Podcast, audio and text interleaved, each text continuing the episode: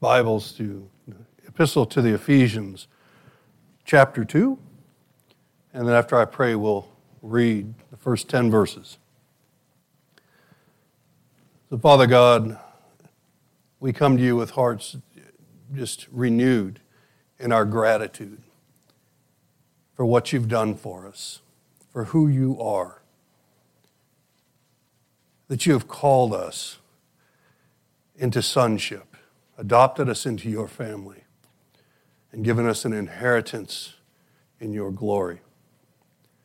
And so we bow our knees and we just thank you, Father, that we have this place that we can come and we can look into your face. We can encourage one another. We can sing songs together that lift up the name of Christ. We can hear your voice. And Father, we need your help now to teach us what we don't know and to give us what we don't have as we look into your inspired word. As you speak to us, Father, give us ears that have hearing, eyes that can see, hearts that are ready to receive, and hands and feet that are ready to go and be doers of the word. And I thank you that you'll do that through the power of the Holy Spirit who is here with us and who has been sent by you and your Son to glorify you and to glorify Him. So glorify your own name and glorify your Son, the Lord Jesus Christ, this morning, Father. I pray this in His holy and beautiful name. Amen. So, Ephesians chapter 2, maybe familiar verses, but we're going to read all the way through verse 10. And you, he made alive, who were dead in trespasses and sins, in which you once walked according to the course of this world, according to the prince of the power of the air, the spirit who now works in the sons of disobedience, among whom we also once conducted ourselves in the lusts of our flesh, fulfilling the desires of our flesh and of our minds, and were by nature children of wrath, just as the others. But God, who is rich in mercy, because of his great love with which he loved us, even when we were dead in trespasses, made us alive together with Christ. By grace you have been saved. And he raised us up together and made us sit together in the heavenly places in Christ Jesus, that in the ages to come he might show the exceeding riches of his grace in his kindness towards us in Christ Jesus. For by grace you have been saved through faith, and that not of yourselves, it is the gift of God, not of works, lest anyone should boast. For we are his workmanship, created in Christ Jesus for good works, which God prepared beforehand that we should walk in them. So we live in a world today where there is fear, um, there is doubt, there is concern with COVID 19, um, which is affecting every facet of our lives. It's affecting jobs, it's affecting our security, it's affecting our physical safety. And that seems to be about all we hear. So, what's fear does is paralyze, of course, and stymie us going forward. So, I wanted to address a topic I've, I've titled this, Who Made You? Came up during our family Bible study. I meet with my family once a week, and we're studying through the um, Epistle of Paul to the Philippians. And as we've been going through the passages, we're in that section towards the end of Philippians, um, and we've already transferred through where Paul says that we are to be kind and to have the mind of Christ. Um, let this mind be in you, which was in Christ Jesus, who, being in the form of God, emptied himself um, and became a bondslave. So we went through that, and then Paul says, you know, to, to cast away all this other stuff, but to press forward. And at the end of one of our uh, weekly meetings, it had been pretty quiet, kind of like in my Sunday school, it can often be pretty quiet. Um, so I just asked, What's on your guy's mind? What are you getting from this? Where are you at? And my daughter, in one of those brief moments of clarity and honesty, just admitted, I can't do this. So we're going through, and she's seeing the same words that we see. But she's recognizing in herself, I can't do this. I can't live up to the perfection of the Lord Jesus Christ. I can't even get through 10 minutes. So, just in that brief moment, in such a brief, honest statement, she reminded me that we all need to remember who's made us. And so I wanted to do this message. I had a different message I'd been planning for months if I ever got an opportunity. But I believe that the Lord wants this one to be given today. So, in this passage, what we see, and we see it often in Paul's writings, that before he ever gets to the latter part of the Ephesian epistle, where he says to walk this way and to walk that way, and to come together as a church and to do things, to lift each other up, to do all of those works, he always lays down the truths about God and about us that make that possible. And I'm afraid what's happened for us is because we're doers, we forget these truths. That's for the theologians. I just want to go and do the work.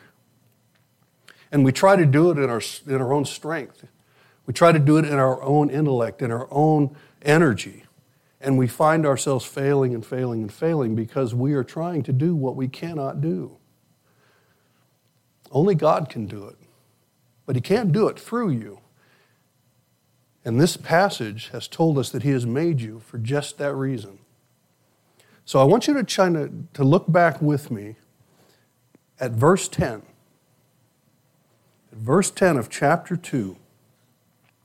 Now, this is after the passage that reminds us who we were. We were just like them. As we go through verse 2 through verse 3, it is described in vivid detail. But God, in verse 4, don't you love the but God? But God did something. He made us alive. Chapter 2, verse 1. He made you who were dead alive in Christ. He made you alive. He created you alive who were once dead in Christ. He did not mend you, He gave you life in His mercy and in His great love for which He loved us, He made us alive with Christ. And then in verse 10, it tells us that we are His workmanship, created in Christ Jesus for good works, which God prepared beforehand that we should walk in them. We forget the truth behind our Creator and who we are. I asked Mike to play that particular song right before this message because it's such a good song. Because it says in the middle of all of that that He calls um, to me, that He hears me when I call Him, He picks me up when I'm falling. And it, it brings our minds back to that, that activity of the Christian life. That when I'm in the struggle, when I'm afraid, when I'm, when I'm trying to do ministry, when I'm trying to do things on my own and I'm falling, He sees me falling and He picks me up. But there's a statement that says this He has told me who I am. And that's where the power is. Because your Creator has told you who you are, because He's made you who you are. Verse 10, the beginning portion. We're His workmanship. You are not your own. All of these things that we see in ourselves that we find so restrictive, with my daughter in law, the struggles that she has with emotions, with anxieties. She doesn't feel smart enough intellectual enough. She hasn't been trained in the Word enough. She feels desperate trying to deal with the economics that she's dealing with. She feels scared to share her testimony. All of those things that she fights with because she's trying to, to think that she's only doing it in her own strength, but it is He Himself who has made her. And it is He who made you. So I, I think of over the years I've been here and people that I've known in my life the, the, the amazing testimonies. Um, some of you may know who Joni Eareckson Tada is. She's paralyzed from the neck down. And she has one of the most active ministries in the world.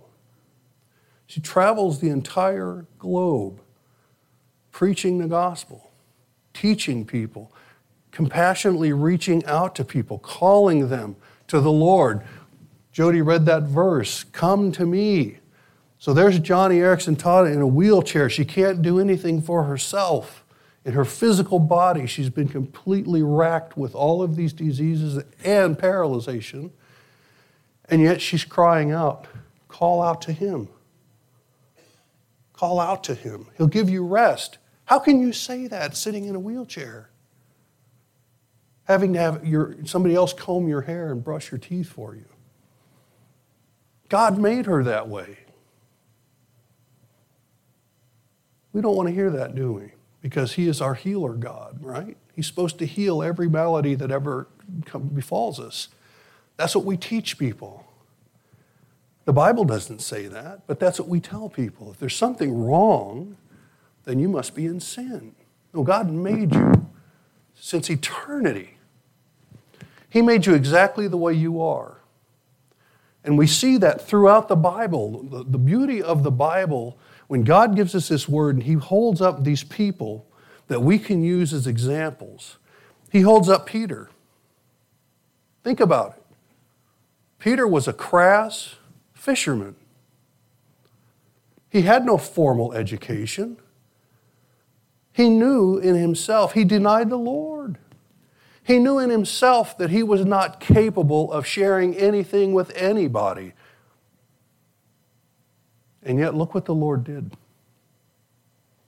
He used Peter, as we've been going through the book of Acts, to stand up in the middle of Jerusalem after the Lord's resurrection and point people to Christ. And then, in the midst of the religious elites, he used Peter Simple Peter to fend off the attacks of the church. And what did they say? We know that this is not an educated man, but he's been with Jesus. God didn't need to make Peter Paul. Peter in the Bible even says, you know, some of that stuff Paul writes is, I don't get it. That's what he made Paul to do. He made Peter to be Peter. He made Zacchaeus, who was short in stature and had to climb into a tree just to see him, and was a tax collector and a robber. He made Zacchaeus and all of those things that Zacchaeus did so that we could see Zacchaeus have the Christ invite himself into his home and restore him. He made Jacob a liar a deceiver. And he changed his name to Israel and founded the nation. He made Moses, who tried everything he could to get out of, out of his job. I don't know how to speak well, Lord. He made Jeremiah, who was young, a prophet. Story after story after story. We've been in Samuel, Hannah, who was barren he made her pray and have faith in him so that he could grant a child, Samuel. Over and over again in the New Testament, he made a man blind from birth so that God's glory could be revealed in him. And he's made you just the way you are, exactly as you are. I'm not tall enough. I'm too big. I'm not smart enough. I don't have enough money. I haven't been educated enough. I don't know what to say. He has made you exactly the way you are. And now, as the child of God, He has breathed into you life. Because not only has He made you who you are, not only has He made you what you are, but He's made you when you are. Do you recognize the length of history? How long is history? From God spoke and all things began to today. Just imagine for a moment how long that is. How many people, how many generations of people have come and gone? How many more people will come and go till the Lord returns?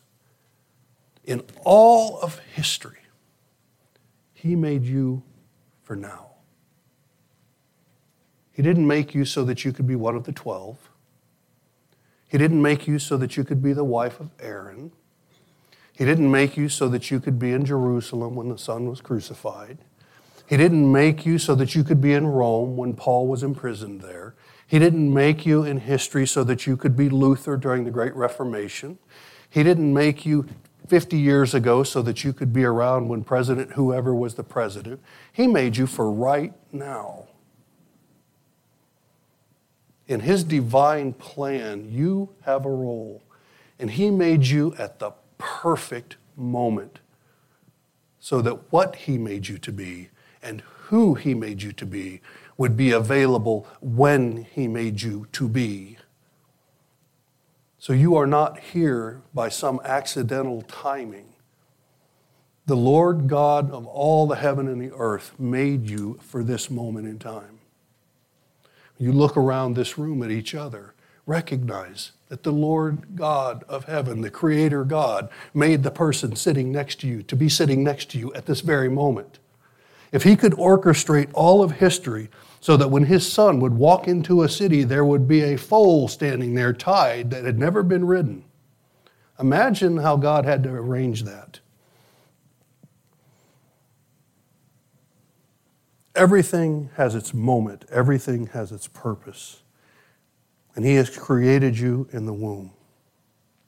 Imagine being that man that was born blind, that lived on the earth for over 30 years, that was falsely accused. Who sinned, Lord?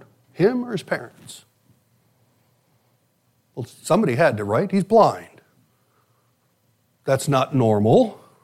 So he must be sinning, or his parents must have sinned. No, I made him that way. So at this moment, when I passed by, I used to see Josh around the neighborhood all the time. So at that moment, when Josh would walk past my house, at that instant, I would be standing there. Imagine the calculations, the wisdom, and the power of God for that one moment in history that man was standing right where the Lord was going to pass by. There's no accident. You're not sitting in that chair right now because of your accidental life. The master, or as Ravi Zacharias calls him, the grand weaver, he has been weaving the pattern of your life, moving the earth, moving events all through your life to bring you to this moment of time. I remember thinking to myself when I was saved at the age of 33 years old, I remember, Lord, I've done so much damage. I've done so much damage.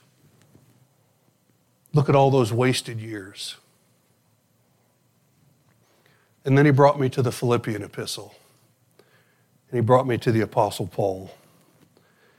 And the Apostle Paul says, Look, guys, I am a Jew of a Jew, of the tribe of Benjamin, circumcised the eighth day. According to the law, perfect. Imagine being able to even say that. According to the law, perfect. According to zealousness, more than anybody else. Educated by the best teachers in Israel. And I banked my whole life on that. I banked my life on that to the point that I would persecute the church of the Lord Jesus Christ because of my holiness. But my whole life, all of my status, until one day when the Lord Jesus spoke. And I heard. And everything that I counted as gain, I now count as rubbish. Everything that I counted as gain is rubbish. Why? Because Paul, who is writing this epistle, says, We were just like them. We were conducting ourselves in the lusts of our flesh, fulfilling the desires of our flesh and of our mind, and we were by nature children of wrath. I, Paul, Benjamin of, of, of, the tribe of Benjamin, an Israelite to beat all Israelites, more zealous than any, was using all of that gifting, all of that blessing that the God had given me to fulfill my own lustful heart's desire and worship my own self. But God, at just the right moment in all of history, at just the right moment, God spoke. And Paul found himself on the ground, seeing who had made him. And what does Paul say? I regret I lament my early years. No. I put it behind me. I count it as rubbish, and I press forward to the high calling of the Lord Jesus Christ, the one who has called me. So, when you were made was exactly when you were supposed to be made. When you were saved is exactly when you were supposed to be saved. The life you had, the life I had, it's unfortunate that I sinned against the Lord. I've repented of it, but I use it now to glorify Him. I use the military experience that He gave me. I use the mind that He gave me that I pursued, and people that knew me, I pursued knowledge for knowledge's sake so that I could be smarter than the rest of the people around me so that I could use it as a weapon. Now I pray that the Lord will let me use that mind to hear Him so that I can just be a parrot. I've got nothing to tell you except for what He has to tell you, which is this He has told you who you are. You're His. He's told you when you are, right now. And lastly, as we get to the end of that verse, he told you why you are. We are his workmanship, created in Christ for good works, which God prepared beforehand that we should walk in them. Why are you? You don't need to go onto a mountaintop and find some guru or some swami because God has told you why he made you. He's made you to walk in the good works that He created in eternity past at this moment that only you, His workmanship, can walk in. I can't walk in your work. You can't walk in mine. But He made you to walk in the good works that He foreordained. Right now, as you sit in that chair, you're going to get up when I get finished. We're going to all say, eh, and then we're all going to go home and we're going to go do the things we're going to go do, are you aware that when you go do the things you're going to do, there's a good work that needs to be done? How do I know that? How can I say that? Because when the Bible says when your work is done, guess what? You're out. Charlene served the women food. And then she went home. She sat down and she went home. The last thing she did was an act of service to the women in this church. And when that final work was done, she went home. until those good works that He has foreordained that you should walk in them are completed, you're stuck here. I hope you see that as a positive. But let me tell you, if you're still sitting here, if you're still sucking air, it's because God has a good work for you to do for Him. That's why He's kept you here. I don't know why God uses people, I only know that He does. You know, we think God could do anything. What does He need us for? He loves us so much that He wants us to partake in it. He wants us to partake in the divine righteousness, in the divine holiness, in the divine joy of seeing somebody hear the gospel and be saved, in the divine joy of being able to comfort somebody who's lost a loved one, in the divine peace that when the world is in tumult and terror and the waves are crashing and you're in the middle of the storm, for some unknown reason, you're at peace. You're at peace. That can save somebody that is teetering on the edge of going over. Is to see someone in the storms of life standing on the rock. And all they see is waves crashing around them. And they look into the sky and they see storm and lightning and in the midst of all of that, just like Peter when he saw the Lord Jesus standing on the water, they see you standing. In the midst of all of that, not cowering, not retreating, but standing firmly.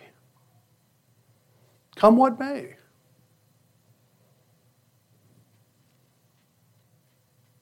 That's the good works God has for you to do somebody that you don't know that doesn't know where their next meal is coming from. Maybe He's made you and gifted you with generosity or hospitality. And that person that you have no idea, they have no idea where their next meal is coming from or how they're going to care for themselves or their family. And you reach out to them in kindness and in love and you just extend the hand of Christ, which is what you're doing for the least of these. And you give them a glass of water, you're giving them Christ, you're giving them life. These are the good works. Maybe He does have you with a mind or an understanding of His Word, so there is going to be a Sunday school or a family Bible study or a child that you're going to have that is going to be confused when they enter into this world and they hear all of the evil that's out there and all the vain philosophies that raise themselves up against the Lord Jesus Christ. Maybe that's your moment. And you think right now I'm ill equipped for that, but He'll give you the words. That's His promise. And you'll be like Peter and you'll speak, and the Pharisees in your life, and the Sadducees in your life, and the religious elites in your life will say, Who is this dude? Who is this gal? They ain't been to seminary. I got so many degrees, you can do the alphabet with the letters behind my name. This guy said one thing and just challenged my entire foundation. That's what God does. What does the Bible tell us? Corinthians, He uses the weak things to overcome the strong. He uses the broken things to overcome those that are whole. He uses the little things to overcome the big things. He uses the young to teach the old. He uses the foolish to teach the wise. Because in that, he gets the glory. So he has determined for your life and made you so that you, the why, the so that, so that you could walk in the good works that he's already prearranged for you to walk in them. So all you got to do is what? Walk. Just walk. Live your life. The Great Commission go as you live your life. As you live the life, well, I don't like the life I have. So you don't like the Lord? Because He made you the way you are. He made you who you are, and He made you when you are. What's your beef? Who's your beef with? Who made you? When you grab these truths that He has told you who you are, and you can lift your hands up and you say, I am yours, it makes all the difference. Until that point, you're going to be with my daughter in law. You're going to strive in your own strength, strive in what you've been taught in this world you should strive in.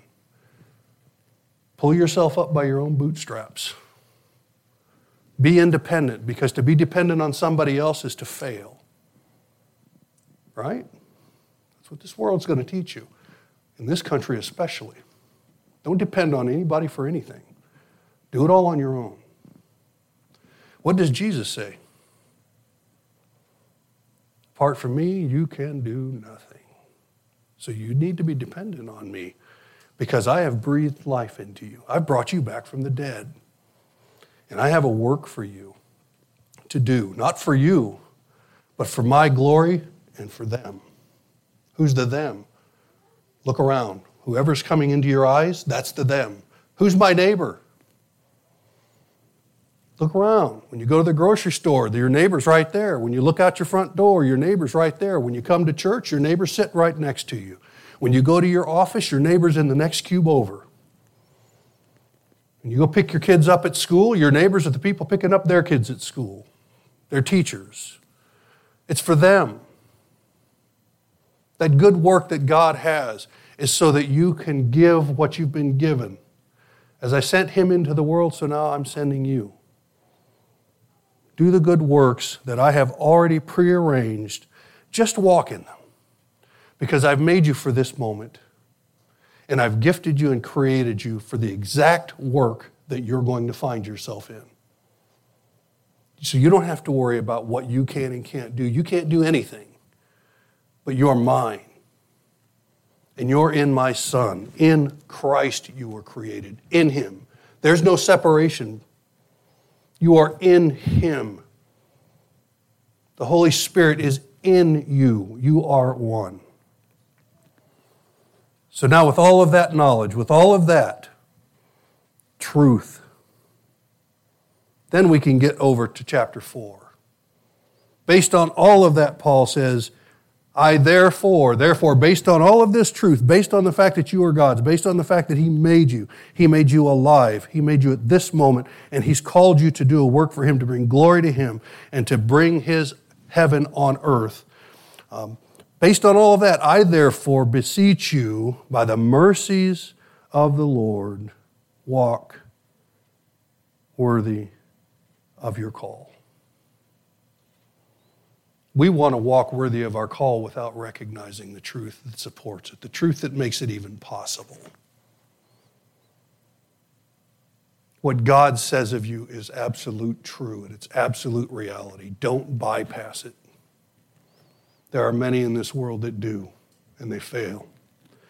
And they fail and they fail. Ravi Zacharias, who's somebody that I listen to a lot, said that for all people, there are four overarching questions questions of origin, questions of purpose, the questions of destiny, and the question of morality. All four of those things are answered in this passage. Where you came from, why you're here, where you're going, and how you're to live. They're all in chapter 2, verse 10. And they're expounded on in the scriptures around them. All of the questions of life. So look to the Lord. He is the master craftsman who's made you, He is the grand weaver who's working in your life, and He is the sovereign Lord who's created you for His own divine purposes and will. And if you see that truth, you'll walk. Father, I want to thank you for this morning, for this people. I want to thank you, Father, that in your divine wisdom, you have made each and every person seated in this place exactly as they are and exactly as you want them to be, exactly when you want them to be, to do the exact work that you have for them to do. We are blessed by that, Father. We are encouraged by that. We are not confused. We are not unaware. Father, we believe in you, not in what you do, not in how you act, but in you. In you, Lord Jesus Christ, is where our hope is found. It's where it is founded. It's where it will come to fruition. So, Father, as we end this service, I pray that you would give us eyes of understanding, that they would be opened to see the majesty that is yours, the power that is yours, the divine destiny that you have for us, the power that you have at work in us, the same power that raised Christ Jesus from the grave and seated him at your right hand and placed everything under his feet. Lord, you have made him head of the church, the body. That's us. Help us to see that truth. Help us, Father, to be filled with your Holy Spirit so that we might, in some way, understand what is the width and the breadth and the depth and the length of the love that you have for us in Christ. A knowledge that this world cannot give us. And help us, Father, to live our lives out in such a way based on these truths that your Son, the Lord Jesus Christ, will be glorified in his church. And I thank you that you will. It's in his name, for his sake, I pray. Amen.